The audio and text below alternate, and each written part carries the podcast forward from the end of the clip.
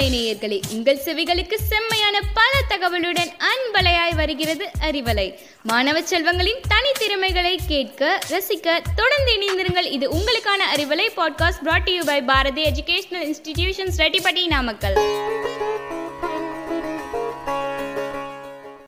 வரலாற்று நிகழ்வுகளின் வரிசையில் நான் இன்று தைமூர் பற்றி பேசப் போகிறேன்.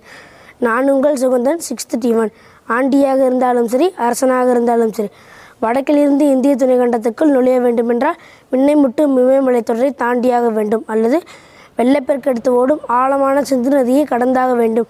இயற்கை அமைத்து தந்த இந்த பெரும் மரங்களை தாண்டி இந்தியாவுக்குள் நுழைய முயற்சித்ததில் கம்பீரமாக வெற்றி கண்டவர் கிரேக்க மன்னர் அலெக்சாண்டர் உட்பட மிகச்சிறர் தாங்க அலெக்சாண்டரை தொடர்ந்து சுமார் ஆயிரத்தி ஐநூறு ஆண்டுகளுக்கு பிறகு கிபி ஆயிரத்தி அறுபத்தி இருபத்தி ஒன்றில் மங்கோலிய தலைவன் செங்கிஸ்கான் வெறிப்பிடித்த பெரும் படையுடன் சிந்து நதிக்கரை வரை வந்து நின்றான். இந்தியாவா பாரசீகமா என்ற சிந்தனையுடன் அவன் வெளிப்படுத்திய மூச்சுக்காற்று வட இந்தியாவை அங்குமிகுமாக ஆண்டு கொண்டிருந்த மன்னர்களை வெப்பக்காற்றாக தாக்கி நடுங்க வைத்தது. நல்ல காலமாக அவன் பாரசீகம் பக்கம் குதிரைகளை திருப்பிக் கொண்டு முன்னேற இந்தியா அவன் இரத்த விருது தப்பியது என்று சொல்லலாம். நீங்கள் இணைந்திருப்பது அறிவலை பேசுபவர் சுகந்தன். ஆயிரத்தி முன்னூற்றி தொண்ணூற்றி எட்டில் தான் இந்தியாவுக்கு நிஜமான ஆபத்து வெடித்தது. மங்கோலிய பரம்பரையில் வந்த தைமூர் என்கிற கொடுங்கோல் மன்னன் மத்திய ஆசியாவிலிருந்து ஒரு பெரும் படையுடன் கிளம்பி இந்தியாவுக்கு வந்து சேர்ந்தான். சிந்து நதியில் படகுகளை வரிசையாக நிறுத்தி பாலம் ஏற்படுத்தி நதியை கடந்து டெல்லியை நோக்கி சென்றான். அவன் இந்தியாவில் தங்கியிருந்தது ஆறு மாதங்கள் தான் இருப்பினும் பிற்பாடு முகலாய சாம்ராஜ்யம் இந்தியாவில் தோன்றுவதற்கான முக்கிய காரணம் தைமூர் தாங்க. தைமூரின் மாபெரும் படை முதலில் பாக்தாக் நகரை சூறையாடியது. அடுத்தபடி ரஷ்யா மங்கோலியாவுக்குள் புகுந்து சூறையாடிவிட்டு சில நாட்கள் ஓய்வெடுத்துக்கொண்டு நேராக இந்தியாவை நோக்கி அவன் படை முன்னேற ஆரம்பித்தது. இலக்கு. அவன் ஏற்கனவே கேள்விப்பட்டிருந்த புகழ்பெற்ற டெல்லி நகரம்.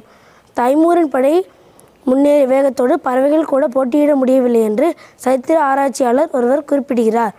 பலம் வாய்ந்த சுல்தான் ஃபிரோஷா துக்லக் இறந்து பத்து ஆண்டுகள் நானா நியா என்ற சண்டையில் ஈடுபட்டிருந்த அரசர்கள் இருவரும் டெல்லியை ஏதோ ஒப்புக்கு ஆண்டு கொண்டிருந்தனர்.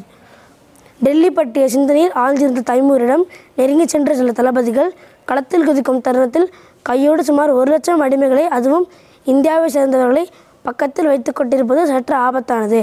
ஏதேனும் கலவரமான சொல்லியர்கள் அவர்கள் தப்பி திரு எதிரிகளோடு சேர்ந்தால் பிரச்சனை ஏற்படலாம் என்று எடுத்து சொன்னார்கள். தைமூர் சில நூறு அடிமைகளை நட்ட நடுவில் கொண்டு வரச் செய்தான்.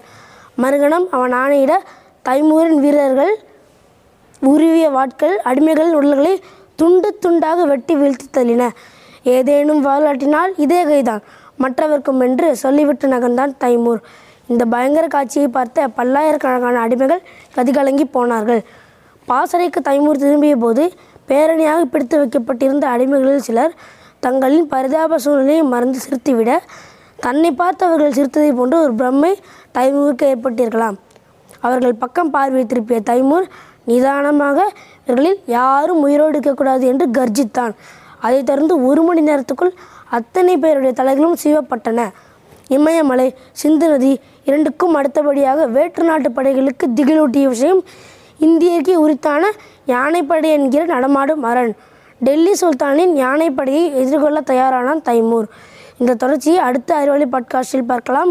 இன்னும் புதிய தகவல்களுடன் மீண்டும் சந்திக்கும் வரை உங்களிடமிருந்து விடைபெறுவது சுகந்தன் சிக்ஸ்த் டிவி